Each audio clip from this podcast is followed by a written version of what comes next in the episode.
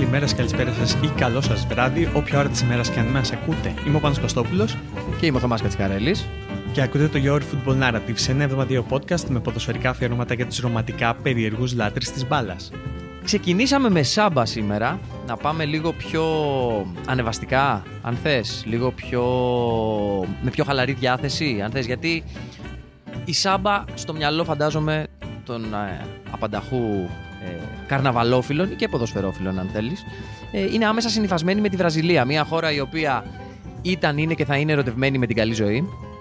Ήταν, είναι και θα είναι ερωτευμένη με το όμορφο ποδόσφαιρο και ήταν, είναι και θα είναι ερωτευμένη γενικά με μια πιο μποέμ, αν θες, προσέγγιση στη ζωή. Και σκεφτόμενος τις προάλλες τι, τι μένει, τι είναι για μένα ε, μια ιστορία ποδοσφαιρική, μάλλον όχι μια ιστορία ποδοσφαιρική, τι μένει από έναν ποδοσφαιριστή ε, μία από μια ομάδα ή από τη θέση στο μυαλό ενός ε, ποδοσφαιρόφιλου και κατέληξα στο, δεν ξέρω αν διαφωνείς συμφωνείς, στο ότι η, το ποδόσφαιρο είναι μια συλλογή από στιγμές μαγείας και μικρές μικρές ιστορίες όπως μου αρέσει να τις περιγράφω. Βασικά είναι αυτό που μένει. Σωστά. Δηλαδή είναι αυτό που α, όταν σκέφτεσαι έναν παίχτη που έχει περάσει, έχει, μας έχει δώσει κάτι και έχει σταματήσει να παίζει μπάλα, όταν σκέφτεσαι μια ομάδα που πήρε κάποιους τίτλους παλιά, όταν σκέφτεσαι κάτι υπέροχο που έχεις δει, είναι αυτό ακριβώς. Είναι, είναι, είναι, είναι οι στιγμές και συγκεκριμένα για τους παίχτες είναι ιστορίες. Γιατί υπάρχουν παίχτες οι οποίοι εκτός από τις στιγμές μέσα στο γήπεδο σου αφήνουν και ιστορίες εκτός γήπεδου.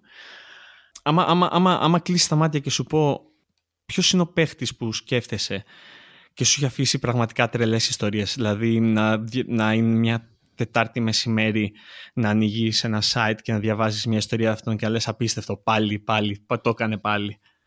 Ε, αν μιλήσουμε μόνο για ιστορίες, ε, είναι αρκετοί που έρχονται στο μυαλό. Αλλά αν θέλουμε να μιλήσουμε πραγματικά, τουλάχιστον για μένα, ένας αθλητής ο οποίος συνδύαζε αρμονικά ακραίες ιστορίες με πανέμορφες ποδοσφαιρικές στιγμές, για μένα τουλάχιστον, ήταν, είναι και πιστεύω θα συνεχίσει να είναι, τουλάχιστον όπως είναι το ποδόσφαιρο σήμερα, ο Ροναλντίνιο. Δεν μπορώ να σκεφτώ άλλον ο οποίος συνδύαζε τόσο αρμονικά στο δικό μας, στη δικιά μας περίοδο ε, ποδοσφαίρου, τον απίστευτο ποδοσφαιριστή. Αυτά που έκανε στο γήπεδο ήταν ε, μοναδικά και δεν ξέρω καν πώς τα έκανε. Με τον ένα παράδειγμα Βραζιλιάνου βγαλμένου από έναν ε, ζεστό Φλεβάρι στο Ρίο Ντετζανέιρο περιστοιχισμένο από εθέριες βραζιλιάνικες υπάρξεις ε, με, το, με το πεταχτό δόντι στο δεξί μέρος του στόματος ένα χοροπηδάει μήγυμνος ε, ανάμεσα σε χρωματιστά κοφετή. Νομίζω αυτός ο άνθρωπος, στο δικό μου το μυαλό τουλάχιστον, ε, θα μείνει ως το τέλειο παράδειγμα ε, συνδυασμού ποδοσφαιρικών ιστοριών με ποδοσφαιρικών στιγμών, συγγνώμη, με μη ποδοσφαιρικών ιστοριών. Δεν θα ήταν τέλειο να, να μιλήσουμε, δηλαδή να βάλουμε κάτω την καριέρα του Ροναλντίνιο και να μην μιλήσουμε για τα γκολ μόνο, συγγνώμη, να μιλήσουμε μόνο για τα γκολ, μόνο για τις ε, σέντρες, μόνο για τα ψαλιδάκια, μόνο για τους τίτλους που έχει πάρει, αλλά να τη βάλουμε κάτω και να, να κάνουμε ένα ταξίδι στην καριέρα του μέσω των ιστοριών. Και αυτό θέλουμε να κάνουμε. Αυτό θα κάνουμε και θα ξεκινήσουμε λίγο ανάποδα και θα ξεκινήσουμε από το Μάρτιο του 2020. Τι είχε γίνει το Μάρτιο του 2020. Άλλη καταρχάς, μια ιστορία. καταρχάς, καταρχάς μπήκαμε όλοι σε lockdown.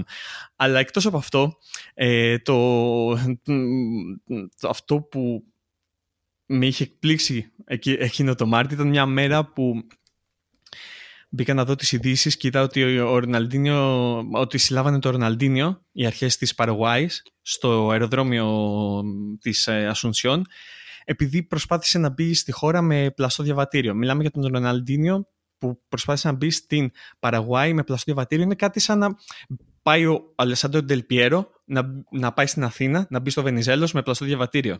Μη σου πω ότι Ντελπιέρο μπορεί και να πέρναγε. Ο Ροναλντίνιο δεν θα πέρναγε σίγουρα. Δηλαδή, θυμάμαι όλες τις στιγμές. Νομίζω έχει έρθει, όχι νομίζω, έχει έρθει σίγουρα και στην Ελλάδα ο Ροναλντίνιο σε αρκετές Μμμ. στιγμές. Πραγματικά, μέχρι και η μητέρα μου ξέρει τον Ροναλντίνιο.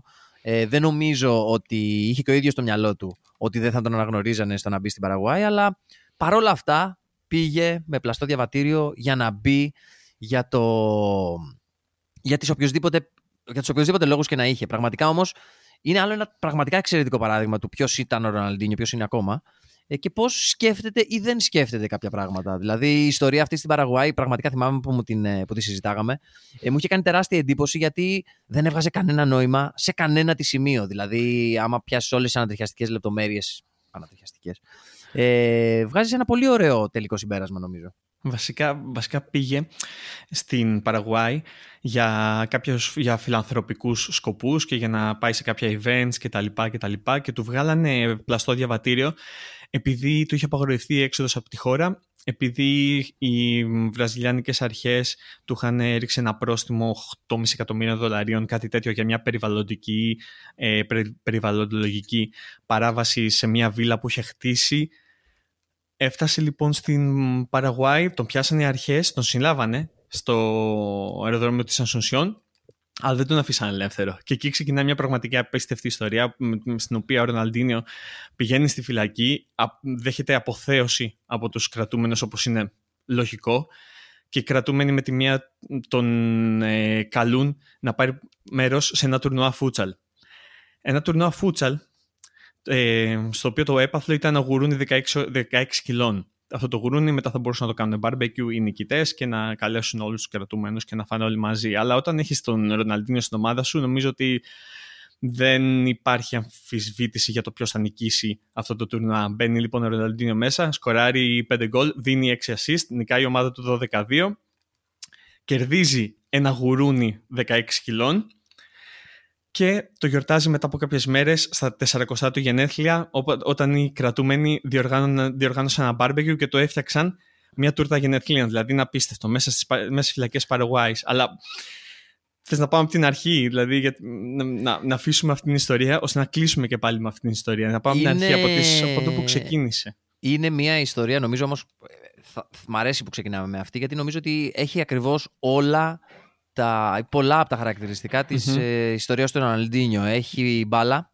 στο, στο κεντρικό της σημείο, έχει στιγμές μαγείας, έχει γκολ, έχει assist, έχει μεγάλα έπαθλα στο context στο οποίο αναφερόμαστε και φυσικά έχει και το πιο σκοτεινό σημείο, το ότι όλο αυτό, όλο αυτό το story έγινε στη φυλακή ε, μετά από κάποια ατασταλία του Ροναλντίνιο. Αλλά πράγματι έχεις δίκιο γιατί η ιστορία αυτού του παίχτη είναι απίστευτη. Ξεκινάει από τις παραλίες και τις γειτονιές ε, στην ε, Βραζιλία, μετά συνεχίζει στις ακαδημίες της Γκρέμιος, στην οποία δούλευε ο πατέρας του ως ε, προσωπικό ασφαλείας και μετά έχει την πλήρη εκτόξευση του Ροναλντίνιο ε, στην Παρί, στην Εθνική Βραζιλία, στην Παρσελώνα κτλ. Αλλά αν, μείνουμε, αν θέλουμε να μείνουμε λίγο στα πρώτα χρόνια του στη Βραζιλία, κάποια κύρια ε, πράγματα που φαντάζομαι έθεσαν ε, και τις βάσεις για το ποιος θα είναι ο Ροναλντίνιος στα επόμενα χρόνια είναι ότι είναι ο θάνατος του πατέρα του ως ε, πιτσιρικάς στο σπίτι στο οποίο είχε κάνει δώρο η Γκρέμιο στην οικογένεια λόγω του αδερφού του, ο οποίος ήταν και ο πρώτος ταλαντούχος ε, ε, γκαούτσο της οικογένειας, ε, ο οποίος έγινε και ο μέντορας του Ροναλντίνιο ε, ο οποίος ακριβώς επειδή ο πατέρας του πνίγηκε στην ε, πισίνα του σπιτιού, αναγκάστηκε να αναλάβει τα οικογενειακά βάρη της ε, οικογένειας και παρέδωσε τον πατόν του ποδοσφαιριστή, αν θες, ε, στον Ροναλντίνιο, ο οποίος βρέθηκε από πολύ μικρή ηλικία να πρέπει να οδηγήσει, να κουβαλήσει, αν θες, την οικογένειά του ε, στη Βραζιλία μέσω του αστήρευτου ταλέντου που είχε σαν ε, ποδοσφαιριστής και νομίζω αυτό φάνηκε από τα πρώτα χρόνια του στις ε, ε, μικρές ομάδες της ε, Γκρέμιο και γενικότερα στην ε, Βραζιλία, σωστά; Νομίζω ότι ο Ροναλτίνο το είχε πει από μόνος του ότι α, ο αδερφός μου είχε περισσότερο ταλέντο από μένα και βλέποντας, ας πούμε ότι στα 13 του βάζει 23 γκολ σε μια νίκη 23-0 των μικρών ομάδων της Γκρέμιο μετά στα 17 του καλείται από την Βραζιλία κάτω των 17 προφανώς για να πάρει συμμετοχή στο παγκόσμιο πρωτάθλημα στην Αίγυπτο τότε και να αντιμετωπίσει παίχτες όπως ο Σεμπαστιαν Ντάισλερ, Ίκερ Κασίγια, Τσάβη, Γκαμπριέλ Μιλίτο, Λουτσιάνο Γκαλέτη, Λουτσιάνο Γκαλέτη του Ολυμπιακού, ε, Σεϊντού και Ιτά της ε, Μπαρσελώνα μπαίνει σε αυτό το τουρνουά και είναι πραγματικά όταν λάμπει το άστρο του Ροναλντίνιο περισσότερο από ποτέ έως εκείνη τη στιγμή. Δηλαδή, εκείνη τη στιγμή όλα τα φώτα πέφτουν πάνω του. Ευρωπαϊκές ομάδες καταλαβαίνω ότι έχουμε κάτι εδώ, κάτι υπάρχει εδώ. Μα εμφανίζεται σαν πραγματικά από το πουθενά λάμπει σε εκείνο το παγκόσμιο, όπως είπες, με μεγάλους παίκτες σε όλες τις ομάδες. Και μετά πράγματι συνεχίζει σε αυτόν τον καταιγιστικό ρυθμό. Δηλαδή στα 19 του ο Ροναλντίνο στην πρώτη του πραγματικά πλήρη χρονιά με την ε, γκρεμιο στο Βραζιλιάνικο πρωτάθλημα βγήκε πρώτος σκόρερ, έδωσε στιγμές που ούτε οι ίδιοι Βραζιλιάνοι δεν περιμέναν. Όπως ε, εκείνη η, να την πω, εξευτελιστική τρίπλα στον ε, θρύλο των ε, Βραζιλιάνων αμυντικών, στο μυαλό τους τουλάχιστον, τον ε, Κάρλος Ντούγκα. Ε, και φυσικά, όπως είπες, δεν γίνεται κάποιος ποδοσφαιριστής πιτσυρικά να εμφανιστεί στη Βραζιλία με, με, με αυτό το καλησπέρα, καλώς ήρθα ε, και να μην ενδιαφερθούν ε, ευρωπαϊκές ομάδες. Στο οποίο βέβαια ο Ροναλντίνιο για άλλη μια φορά δείχνει την ε, ιδιαίτερη φύση του και προσωπικότητα που είχε και αυτός αλλά και ο αδερφός σε σχέση με την καριέρα του, επιλέγοντας να πάει να παίξει όχι σε μία από τις παραδοσιακά μεγάλες ομάδες της Ευρώπης, αλλά να πάει να παίξει στην Paris Saint-Germain, η οποία δεν ήταν τότε αυτό που είναι σήμερα, σε καμία περίπτωση. Και θα ήταν, ήταν μια αρκετά αντιτουριστική επιλογή, νομίζω. Θες να σημειώσουμε εδώ πέρα, γιατί τώρα το θυμήθηκα, ότι πριν πάει στην Paris Saint-Germain, ας πούμε, τον ήθελε United, νομίζω τον ήθελε και Arsenal United, τον ήθελε πάλι μετά. Και επειδή είχαμε πει για την ιστορία, ξεκινήσαμε με την ιστορία με το πλαστό διαβατήριο, δεν ήταν η πρώτη φορά που ο Ροναλντίνιο έκανε κάτι τέτοιο, γιατί νομίζω το, ήταν το 2001 που είχε συμφωνήσει να πάει στη Σκωτία να παίξει μπάλα. Φαντάζομαι το Ροναλντίνιο να παίζει μπάλα στη Σκωτία. Ε, όχι στη Rangers, όχι στη Celtic, α, όχι σε οποιαδήποτε ομάδα. Μπορείτε, μπορείτε, μπορείτε να, να φανταστείτε άμα σας πω πού πήγε στη Σκωτία και σας πω απαντήστε μου ε, σε 5 δευτερόλεπτα. Πήγε στη Σεν Μίρεν, έτσι. Ήθελε να πάει στη Σεν Μίρεν να παίξει. Έτσι. Αλλά λόγω πλαστών διαβατηρίων, λόγω ενός προβλήματος με, με, τα πλαστά διαβατήρια, δεν έγινε ποτέ αυτό και δεν είδαν οι Σκοτσέζοι ποτέ το Ροναλντίνιο με τα χρώματα μιας σκοτσέζικης ομάδας. Οπότε κατέληξε από την Σκοτία στο φαντασμογορικό Παρίσι. Αντιτουριστική επιλογή ποδοσφαιρικά, σίγουρα τουριστική επιλογή προσωπικά, γιατί στην mm-hmm. Paris πήρε και το χρόνο και το χώρο ε, τουλάχιστον την πρώτη χρονιά, για να μπει πιο ομαλά στο ευρωπαϊκό ποδόσφαιρο, αλλά και όχι μόνο στο ευρωπαϊκό ποδόσφαιρο. Νομίζω ο Ροναλντίνιο από, ήδη από την εποχή στην Παρή έδειξε και την ε, προτίμησή του στον, ε, στην ε, ευρωπαϊκή, στο ευρωπαϊκό nightlife, αν θες, και νομίζω το Παρίσι ήταν μια εξαιρετική ε, εισαγωγή σε αυτό, το, όπως μπορούν φυσικά να μας ε, καταμαρτυρήσουν οι δηλώσεις εκείνης της εποχής και του προπονητή και των συμπεκτών του, οι οποίοι ενώ στο γήπεδο βλέπαν έναν καταπληκτικό ποδοσφαιριστή, εκτός γηπέδου βλέπαν έναν καταπληκτικό party animal, το οποίο στο μυαλό κάποιον σίγουρα δεν ε, συνδυαζόταν αρμονικά. Ναι, νομίζω είχα βρει, είχα βρει ένα quote του Ζερόμ Λερόι που έπαιζε εκείνη την εποχή στην Paris Saint-Germain και είχε πει κάτι ε, σε φάση ο Ροναλντίνο δεν, δεν ερχόταν για προπόνηση κάθε μέρα και εμφανιζόταν στην προπόνηση καμιά φορά με γυαλιά ηλίου, πήγαινε, άλλαζε και μετά πήγαινε κατευθείαν στο τραπέζι του μασάζ για να κοιμηθεί και να πάρει το μασάζ του. Ε, βέβαια έπαιξε και μπάλα, εντάξει. Δεν θέλουμε, μην, το, μην, το, μην το κατηγορούμε. Έπαιξε μπάλα, πάλι έπαιξε, προσαρμόστηκε και στο ευρωπαϊκό ποδόσφαιρο πιο ήρεμα ε, και έδωσε στιγμές μαγείας σίγουρα στην Παρή στην ε, πρώτη του χρονιά όπου σκόραρε αρκετά γκολ σε αρκετές συμμετοχές, περισσότερες βέβαια ως αλλαγή, το οποίο δεν ήταν μεγάλο πρόβλημα γιατί ουσιαστικά ο Ροναλντίνιο, αν είχα καταλάβει καλά, ήθελε την ε, ομαλή προσαρμογή στο ευρωπαϊκό ποδόσφαιρο περιμένοντας τον μπαμ που ήταν αδιαφεσβήτητο ότι θα έρθει και ήρθε φυσικά ε, όχι με τη φανέλα της, ε, της Paris αλλά ε, με τη φανέλα που τόσοι άλλοι πριν από αυτόν ε, αποθεωθήκαν ε, στη, στο ευρωπαϊκό ποδοσφαιρικό, παγκόσμιο ποδοσφαιρικό ε, παλκοσένικο αν θες, τη φανέλα της Εθνικής Βραζιλίας. Νομίζω τότε ήταν που όλοι, όλοι είδαμε τον Ροναλντίνο, όλοι, όλοι είδαμε τι μπορεί να κάνει αυτός ο παίχτης. Στο παγκόσμιο το, το 2002 στο οποίο μπαίνει με, την, με τα τρία ρο που λέγαμε τότε, με τον Ρονάλντο, τον Ριβάλντο, Πολλά μπροστά. ξενύχια εκείνο το καλοκαίρι. Πολλά Α, ξενύχια. Απίστευτο.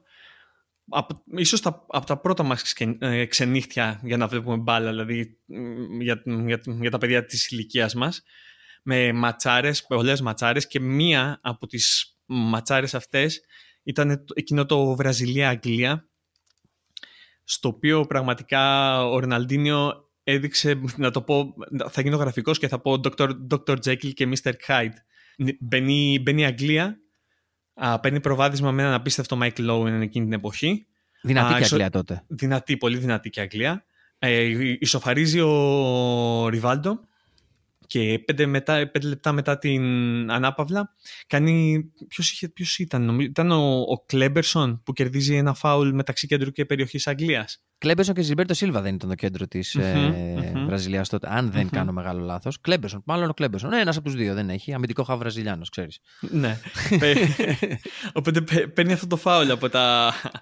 Με, μεταξύ του κέντρου και της περιοχής Αγγλίας από τα δεξιά και πάει στην μπάλα πάνω ο Ροναλντίνιο και λες ok τώρα θα δούμε μια σέντρα να μπαίνει μέσα, είναι μέσα ο Ρονάλντο ποτέ δεν ξέρεις. Και έκανε κάτι απίστευτο πραγματικά και κρεμάει τον, τον David Seaman. Ok μπορεί να μην κρέμασε τον καλύτερο τερματοφύλακα όλων των εποχών τώρα αλλά, να πεις έτσι; αλλά, αλλά ε, εκεί που πήγε η μπάλα πραγματικά στο απέναντι παραθυράκι ήταν ε, το πρώτο δείγμα γραφής που έδωσε σε όλο τον κόσμο ο Ροναλντίνιο και είπε «OK, okay, είμαι εδώ και αυτό θα δείτε από μένα από εδώ και πέρα».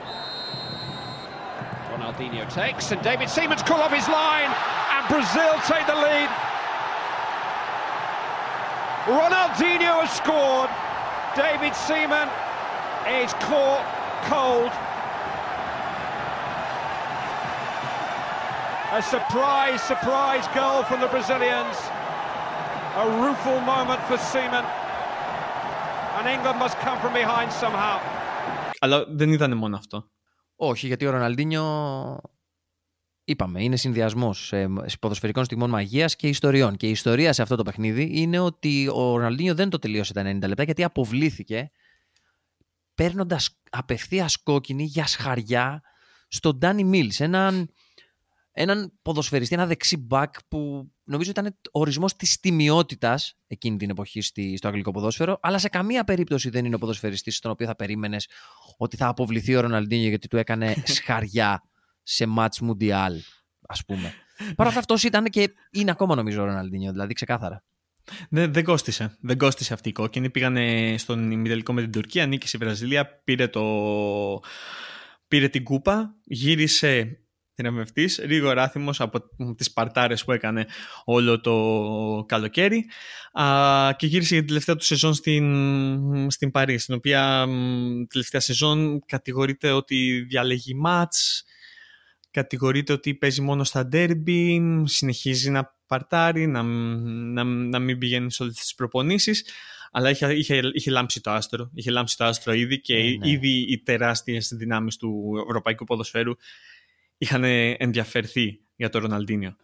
Και μιλάμε για μία από τις πιο χαρακτηριστικές ε, μεταγραφικές ιστορίες στην, ε, που άλλαξε και καθόρισε την πορεία του ευρωπαϊκού και παγκόσμιου ποδοσφαίρου από εκείνο το καλοκαίρι και μετά, γιατί πράγματι μιλάμε για ένα από τα μεγαλύτερα, ε, για μία από τις μεγαλύτερες μεταγραφικές καραμπόλες που ήταν, φαινόταν ότι ήταν μεγάλη ήδη εκείνη την εποχή, όταν την ε, ζούσαμε live, αλλά ακόμα και τώρα, 20 χρόνια μετά, mm-hmm. ε, συνειδητοποιείς πόσο πραγματικά άλλαξε και καθόρισε τα επόμενα, ξέρω εγώ, 10-20 χρόνια του, του παγκοσμίου ποδοσφαίρου. Δηλαδή μιλάμε για μια φανταστική ιστορία. Ο, όταν η Paris Saint-Germain συνειδητοποιεί ότι δεν μπορεί να κρατήσει πλέον τον Ροναλντίνιο, υπάρχουν εκείνη την εποχή, αν δεν κάνω λάθος, τρεις ή τέσσερις ομάδες που σκοτώνονται με δύο, την Manchester United ε, και την, ε, η Μπαρσελόνα δεν ήταν καν στις πρώτες υποψήφιες νομίζω στην αρχή. Στην αρχή δεν ήταν γιατί εκείνη τη στιγμή ο Λαπόρτα ε, δεν ήταν ακόμα πρόεδρος της Μπαρσελόνα και εκείνη τη στιγμή, εκείνη, εκείνο το καλοκαίρι είχαν τις εκλογές, το καλοκαίρι του 2003. Η Μπαρσελόνα είχε τις εκλογές και εκείνη την εποχή όταν η Μπαρσελόνα, είτε η Μπαρσελόνα είτε η Ρεάλ είχαν εκλογές η Φλωρεντίνο Πέρες και η Ζωάν Λαπόρτα εκείνης της εποχής τάζανε παίχτες. Και ο, Λαπόρτα έχει υποσχεθεί ότι άμα βγει στις εκλογές θα φέρει τον, θα φέρει τον David Beckham. Το έχει υποσχεθεί και ο Φλωρεντίνο, ο οποίος βέβαια εκείνη την εποχή είχε χτίσει σιγά σιγά τους Γαλάκτικος και το τελευταίο, το τελευταίο διαμάντι που μπορούσε να πάρει ήταν ο Beckham. Και το έκανε. Δηλαδή η United χρησιμοποίησε ουσιαστικά τον Λαπόρτα για να, πουλήσει τον, να ανεβάσει την τιμή του Beckham και να τον πουλήσει στη Real. Και η Barcelona απάντησε κλέβοντας τον Ροναλντίνιο από την United ε, σε ένα ντόμινο εξελίξεων που ουσιαστικά έφερε και τον Κριστιανό Ρονάλντο στη United οπότε. Για, να το βάλουμε, για να το βάλουμε κάτω. Οπότε, η Real παίρνει τον πιο εμπορικό παίχτη του κόσμου εκείνη την εποχή. Η Barcelona παίρνει τον επόμενο πιο εμπορικό παίχτη του κόσμου εκείνη την εποχή. Και η Manchester United αντικαταστεί τον πιο εμπορικό παίχτη εκείνη την εποχή με τον επόμενο πιο εμπορικό παίχτη, τον πιο εμπορικό παίχτη της εποχής μας, τον Cristiano Ρονάλντο. Δηλαδή, ακόμα και αν ο Φέργκισον δεν είχε καταλάβει πόσο τυχερός ήταν εκείνο το καλοκαίρι, ε, νομίζω το κατάλαβα αργότερα με την πορεία των, ε, των παιχτών αυτών. Βέβαια, σε αυτή τη μεταγραφική ιστορία, ένα άλλο κομμάτι το οποίο δεν αναφέρεται συχνά, αλλά είναι πράγματι, εκτός από το ποδόσφαιρο αγωνιστικά, άλλαξε το ποδόσφαιρο και σαν ε, προσέγγιση. Γιατί νομίζω αυτή η μεταγραφή είναι η πρώτη, αυτό το ντόμινο μεταγραφών είναι το πρώτο στο οποίο πραγματικά μπαίνουν και απαιτούν ε, κινήσεις ε, για θέματα marketing. Δηλαδή αν, το, αν δεις και κρίνεις το ποιες ήταν οι ποδοσφαιρικές ομάδες και γιατί αποκτούσαν αυτούς τους ποδοσφαιριστές δεν καταλήγεις στο ότι ήταν ε, ανάγκη αγωνιστική και μόνο. Φυσικά μιλάμε για μεγάλους παίχτες οι οποίοι θα μπαίναν σε οποιοδήποτε σύνολο αλλά παρακολουθούμε και βλέπουμε ότι η Real κοίταγε να πάρει έναν παίχτη ο οποίος ήταν παιχταράς, ναι, David Beckham, αλλά και εμπορικός. Η Barcelona το ίδιο και μάλιστα στην Barcelona εκείνη την εποχή υπήρχε και η, μια κόντρα η οποία θα φαινόταν αργότερα και με την Barcelona σήμερα, πάλι 20 χρόνια αργότερα, βλέπουμε τα αποτελέσματα εκείνης της κόντρας που είχε ξεκινήσει, που ήταν η κόντρα μεταξύ του Λαπόρτα με τον ε, τότε ε, αντιπρόεδρο, ε, μέλος του συμβουλίου της Barcelona, συγγνώμη, τον Σάντρο Ροσέλ, ο οποίος είχε διατελέσει παλαιότερα ως ε, διευθυντής marketing της ε, Nike mm-hmm. στη Λατινική Αμερική και ήταν αυτός ο κύριος εμπνευστής της μεταγραφής του Ροναλντίνιο για αυτό ακριβώς το λόγο. Και αυτός ε, που έφερε και τον Neymar αργότερα. Ακριβώς, ακριβώς.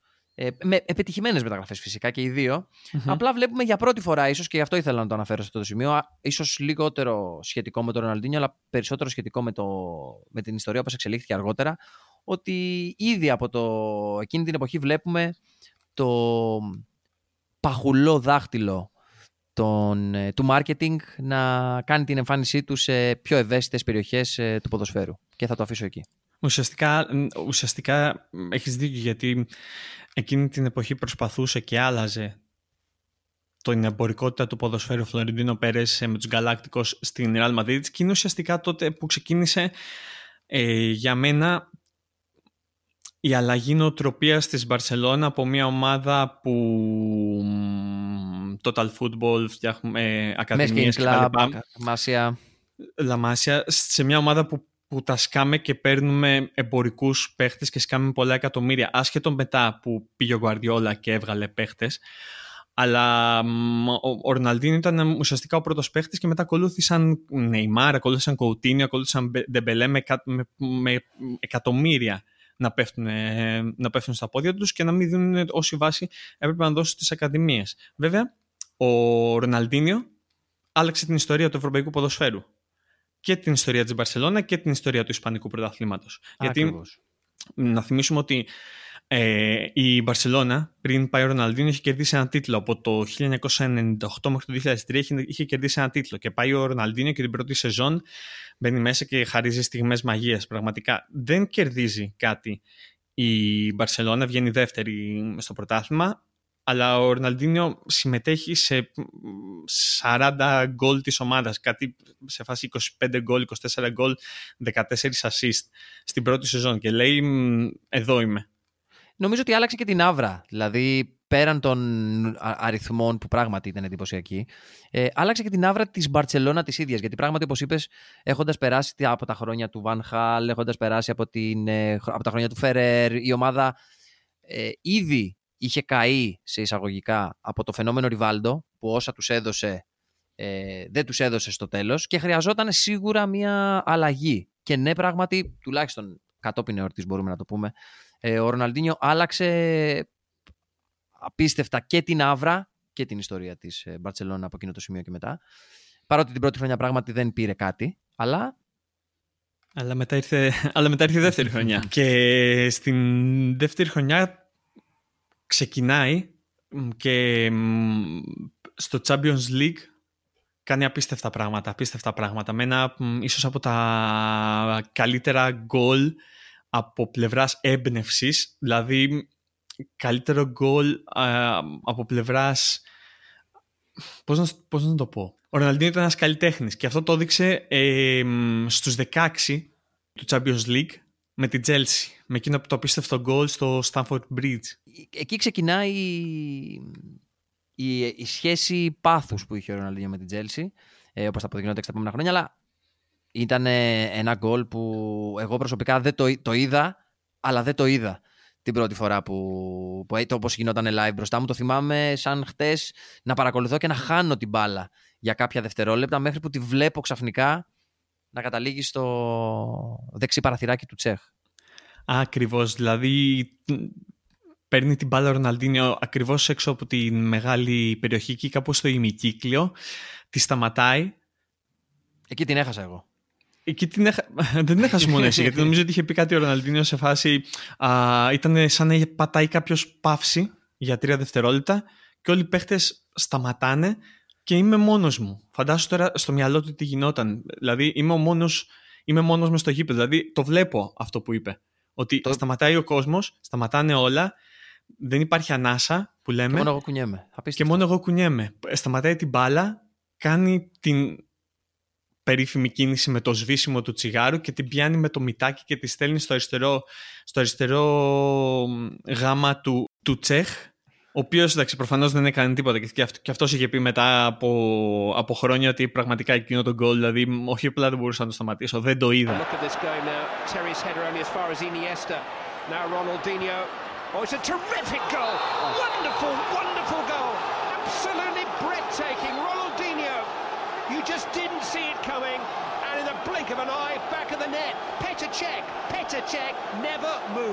Και οι φίλοι της Μπαρσελόνα εκείνη την εποχή έβλεπαν αυτό, αλλά παράλληλα έβλεπαν κι άλλο έναν Αργεντίνο.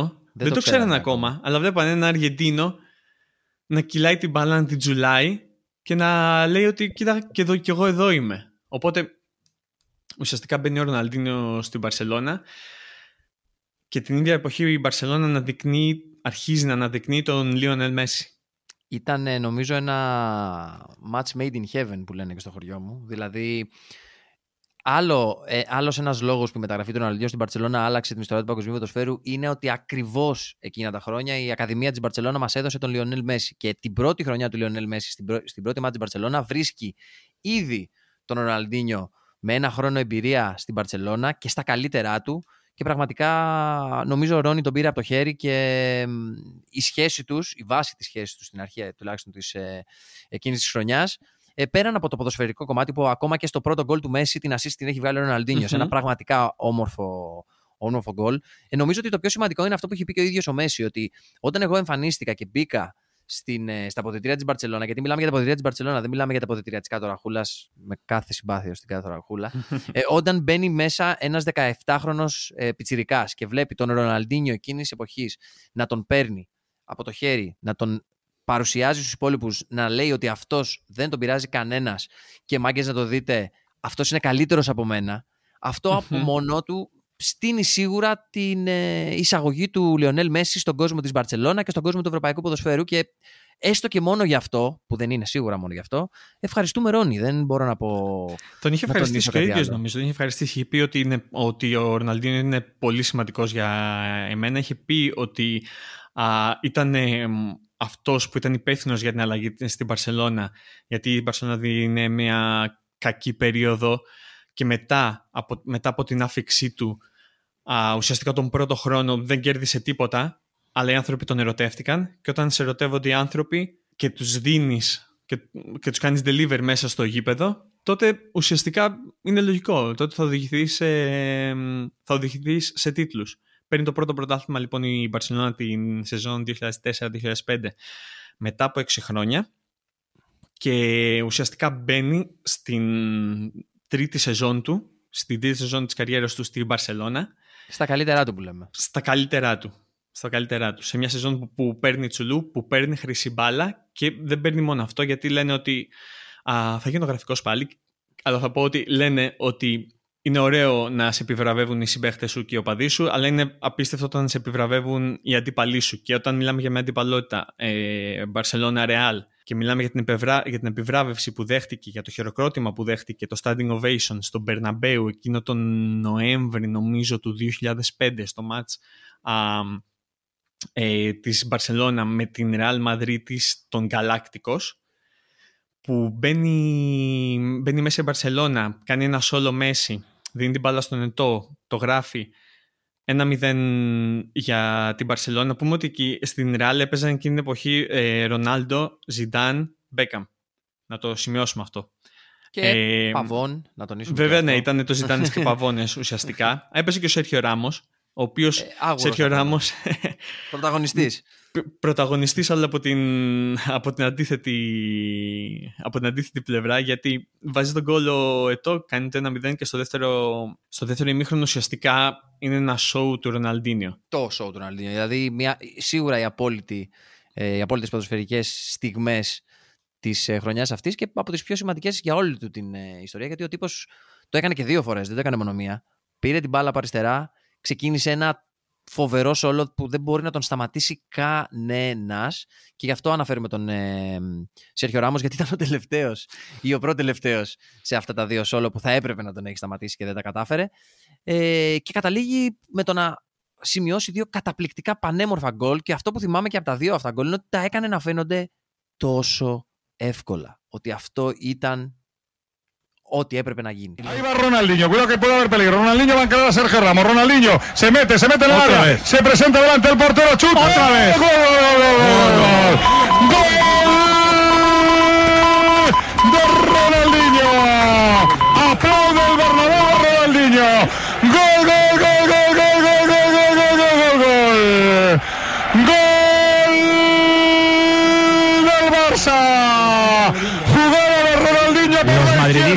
aplauden en la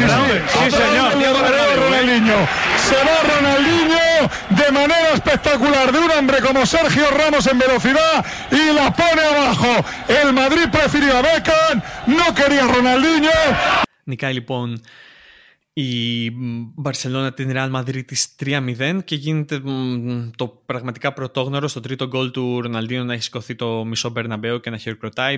Αυτό έχει γίνει, ουσιαστικά έχει γίνει μέχρι τότε είχε γίνει μόνο μία φορά με τον Diego Maradona προφανώς και μετά νομίζω ότι ίσως έχει γίνει άλλη μία φορά, έχει γίνει άλλη μία φορά με τον Αντρέ Ινιέστα για πολύ διαφορετικούς λόγους, γιατί ο Ινιέστα ήταν ένας, ε, ήταν ένας διαφορετικός άνθρωπος, ένας άνθρωπος που το αγαπούσαν οι Ισπανοί λόγω της εθνικής Ισπανίας και όσο, όσο τους είχε χαρίσει με το ευρωπαϊκό, με το παγκόσμιο. Αλλά μ, να γίνει κάτι τέτοιο με έναν παίχτη σαν Που τον... τους ανάγκασε. Που τους που ανάγκασε. τους ουσιαστικά. ανάγκασε να, κάνει, να κάνει κάτι τέτοιο ήταν πραγματικά ήταν πρωτόγνωρο. Και ουσιαστικά α, έδειξε εκείνη τη στιγμή η Μπαρσελόνα ότι αυτή είναι η χρονιά μας. Έδειξε ο Ροναλντίνο ότι αυτή είναι η καλύτερη χρονιά της καριέρας μου. Μπορούμε να πούμε ότι είναι η καλύτερη χρονιά της καριέρας του. Ουσιαστικά μπορούμε να το πούμε. Ήταν σίγουρα η καλύτερη χρονιά του Ροναλντίνιο, ο οποίος σε διάρκεια τουλάχιστον, γιατί δεν είναι μόνο ότι έκανες καταπληκτικές ε, στιγμές, αλλά έφερε και κούπες τις οποίες η Μπαρσελόνα είχε να δει και πάρα πολλά χρόνια. Και δεν αναφέρομαι μόνο στο πρωτάθλημα, αλλά εκείνη τη χρονιά πήρε το Champions League μετά από 15 ε, χρόνια από την ε, Μμμ. τότε μεγάλη ομάδα του Johan Cruyff ε, στην επόμενη μεγάλη ομάδα της Μπαρσελόνα του Ροναλντίνιο. Μετά όμως.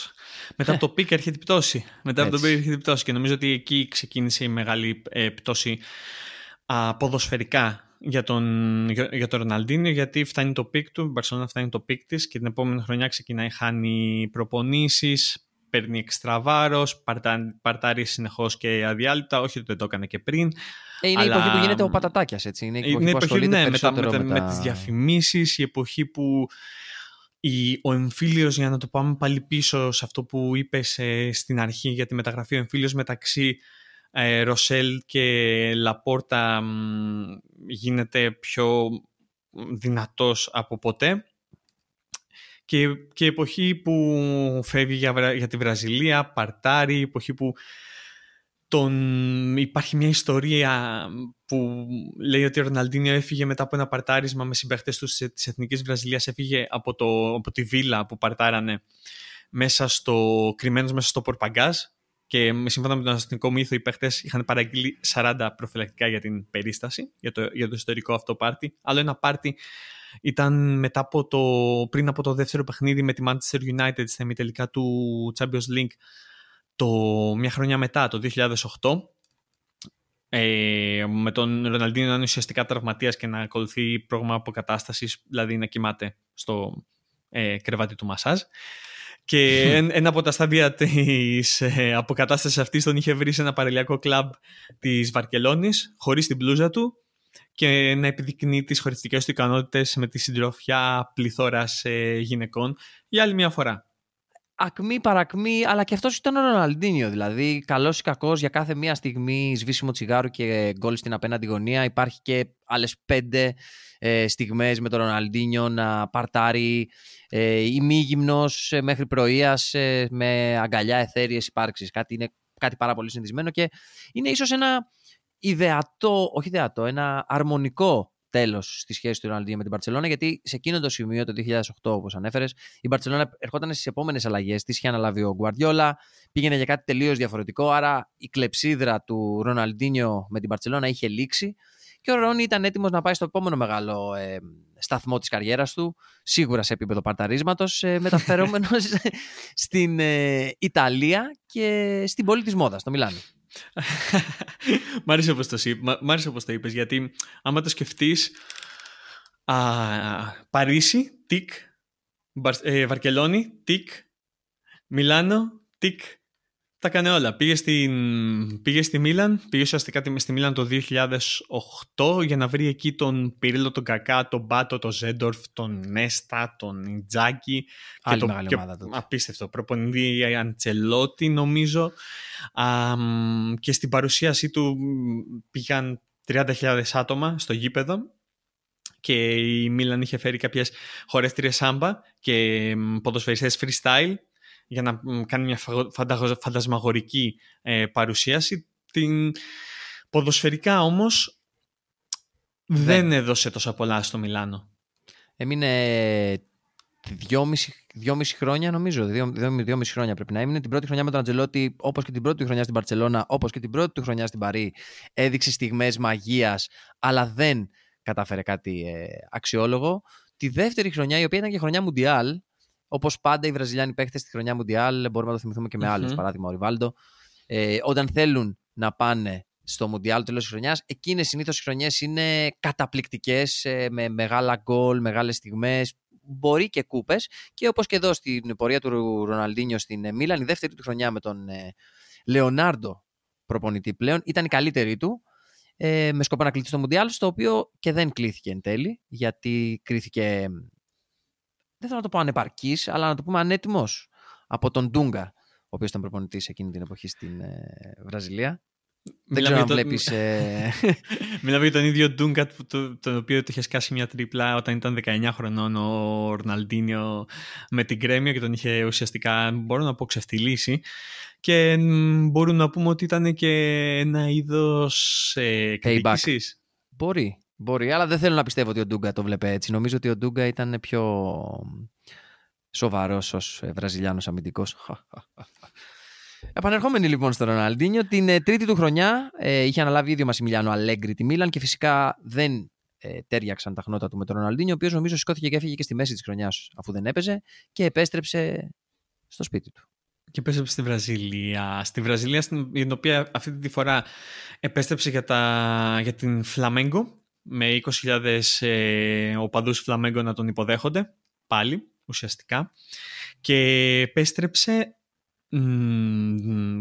δύο μήνες, ένα μήνα πριν από το καρναβάλι του Ρίο. Γι' αυτό το λόγο λοιπόν η Φλαμέγκο αποφάσισε να του βάλει μια ρήτρα μπορούμε να το πούμε ρήτρα πάρτι, που είναι κάτι, είναι κάτι πραγματικά, πραγματικά απίστευτο. Ο Ροναλντίνιο είχε πει ότι θέλω να παρτάρω τουλάχιστον δύο φορές την εβδομάδα και καταλήξανε μαζί ότι οκ, νομίζουμε ότι αυτό είναι ένα, είναι, ε, είναι ένα επαρκές παρτάρισμα, δύο φορές την εβδομάδα είναι οκ, μπαίνει στη ρήτρα του συμβολαίου του είναι αρκετές όμως για τον Ροναλντίνιο δύο φορές την εβδομάδα πάρτι. Δεν νομίζω ότι ήταν αρκετές. Ουσιαστικά δεν ήταν αρκετές και τους το, και τους, ε, και τους το είπε στα ίσια. Αλλά, για να... αλλά το ξέρανε νομίζω, το ξέρανε και οι ίδιοι. Γιατί πρόεδρος του συλλόγου εκείνη την εποχή, άλλη μια απίστευτη ιστορία, αποφάσισε να πάρει δραστικά μέτρα και είπε ότι: OK, ε, ανοίγουμε μια ανοιχτή γραμμή τηλεφώνου, η οποία κυριολεκτικά ονομάστηκε Κάλεσε κάλεσέ μας για τον πεταχτοδόντη και στην οποία μπορούσαν να, καλούσαν, να καλούν οι οπαδοί για να δώσουν ουσιαστικά τον Ροναλντίνιο σε περίπτωση που τον έβλεπαν τις πρωινές ε, ώρες να παρτάρει σε κλαμπ της πόλης. Η απάντηση του Ροναλντίνιο ποια ήταν; Μία και μοναδική φυσικά γιατί ο Ροναλντίνιο είναι αυτός που είναι. Αγόρασε ένα κλαμπ δίπλα από το σπίτι του ο τύπος και έχτισε ε, τούνελ για να βγαίνει από το σπίτι του κατευθείαν μέσα στο κλαμπ και να μπορεί να παρτάρει ενόχλητος. Φήμες λένε ότι η αίτηση του δεν ε, πραγματοποιήθηκε από τον ε, Δήμο της ε, περιοχής. Παρ' όλα αυτά είναι κάτι το οποίο εγώ θα ήθελα να πιστεύω ότι υπάρχει. Είναι σαν τα κρυμμένα τούνελ του Αλ Καπόνε. Έτσι θέλω να πιστεύω ότι υπάρχει και το κρυμμένο τούνελ του Ροναλντίνιο για πάρτι, νομίζω. Μιλάμε για τον παίχτη ο οποίος ήταν ο πιο ακριβοπληρωμένος παίχτης στην ιστορία της ε, Φλαμέγκο εκείνη την εποχή, βέβαια. Βέβαια, η Φλαμέγκο δεν τον πλήρωνε. Α, για τους, ε, στους πρώτους πέντε μήνες νομίζω δεν τον είχε πληρώσει αλλά δεν είχε πρόβλημα. Δεν είχε πρόβλημα γιατί εκεί πήρε την... το πήρε στα χέρια του πήρε την κατάσταση στα χέρια του ο αδερφός του και ατζέντης του ο Ρομπέρτο ο, οποίος, ο οποίος πήγε μια μέρα λέει ο μύθος ε, στην πουτίκ της Φλαμέγκο γέμισε ένα καροτσάκι με επίσημα προϊόντα της ομάδας και cool και αραχτός με τα γυαλιά ηλίου τον φαντάζομαι ε, πήγε προς τα έξω. Εκείνη τη στιγμή το σταμάτησε η η υπάλληλος του καταστήματος τον ρώτησε πού πας, πού πας μια, με ένα καρότσι γεμάτο... Κάτι ξέχασες νομίζω. κάτι ξέχασες, πώς ξέχασες να πληρώσεις και λέει δεν πληρώνω, επειδή δεν πληρώνω τον αδερφό μου, οπότε γιατί περιμένετε να σας πληρώσω. Εκείνη τη στιγμή έγινε ένα απίστευτο χάος, επενέβη ο οικονομικός διευθυντής της Φλαμέγκο και μετά από μια μισή ώρα διαβουλεύσεων ουσιαστικά πιστεύω ότι δεν είχε κάνει μια μισή ώρα διαβουλεύσεων για να υπογράψει σε κάποια ομάδα, αλλά εκείνη τη στιγμή έκανε μια μισή ώρα ε, διαβουλεύσεων. Ο Ρομπέρτο έφυγε από το κατάστημα με 25 μπλούζες. Γιατί 25 μπλούζες, γιατί ήταν ο αριθμός εμφανίσεων που δικαιούταν ο οικονομικός διευθυντής της Φλαμέγκο ως υπάλληλος. Βέβαια, για να, για να βγει και από πάνω, πήγε και πήρε και πλήρωσε δύο πετσέτες που είχαν πάνω το πρόσωπο του αδερφού του. Δύο πετσέτες θαλάσσιες που είχαν πάνω το πρόσωπο του αδερφού του. Απίστευτο. Ορίστε. Κύριος μπήκε, κύριος γκίκε, λέω εγώ. Έληξε το θέμα. Ε, καλύτερα από ό,τι έληξε η πορεία του Ροναλντίνιο στη Φλαμέγκο γιατί δεν ε, κόλλησε στην ομάδα και έφυγε ως αποτυχημένος ε, πηγαίνοντας μετά όμως στην ε, Ατλέτικο Μινέιρο η οποία είναι και η τελευταία νομίζω ομάδα στην οποία κάνει κάτι καθαρά ποδοσφαιρικό ε, βέβαια, ξεκίνησε η πορεία του και στην Ατλέτικο Μινέιρο με κάποια μαγική ιστορία, γιατί ο τύπος στην παρουσίασή του από την Ατλέτικο Μινέιρο έχασε το συμβόλαιό του με την Coca-Cola, γιατί τον πιάσανε να πίνει πέψη στην παρουσίασή του. δηλαδή, πόσο στιγμή Ροναλντίνιο είναι αυτή, πόσο μεγάλος είσαι, Ρερόνι. Ε, Παρ' όλα αυτά, στην Ατλέτικο νομίζω ήταν αρκετά επιτυχημένος τηρουμένων των αναλογιών. Βασικά οδήγησε την Ατλέτικο Μινέρο στο Copa del το 2013 και από εκεί και έπειτα εξαφανίστηκε κυριολεκτικά γιατί την ίδια μέρα έφυγε, πήρε το αεροπλάνο, έφυγε και πήγε να, να παρτάρει ένα λέιτα και, ξα... και ουσιαστικά δεν ξαναγύρισε στο ποδόσφαιρο. Βέβαια, Έτσι. γύρισε στο φούτσαλ. Το φούτσαλ που ήταν η πραγματική του αγάπη, ήταν όπως ξεκίνησε, ε, από εκεί που αναδείχτηκε, εκεί που έμαθε ουσιαστικά αυτά τα κολπάκια, ό,τι, ό,τι μας έχει χαρίσει σε ένα γήπεδο ποδοσφαίρου. Ε, γύρισε για το φούτσαλ, αλλά δεν γύρισε για, να, για να παίξει σε μια ομάδα το φούτσαλ. Γύρισε για το πρώτο πρωτάθλημα φούτσαλ της Ινδίας, Ιούλιος 2016.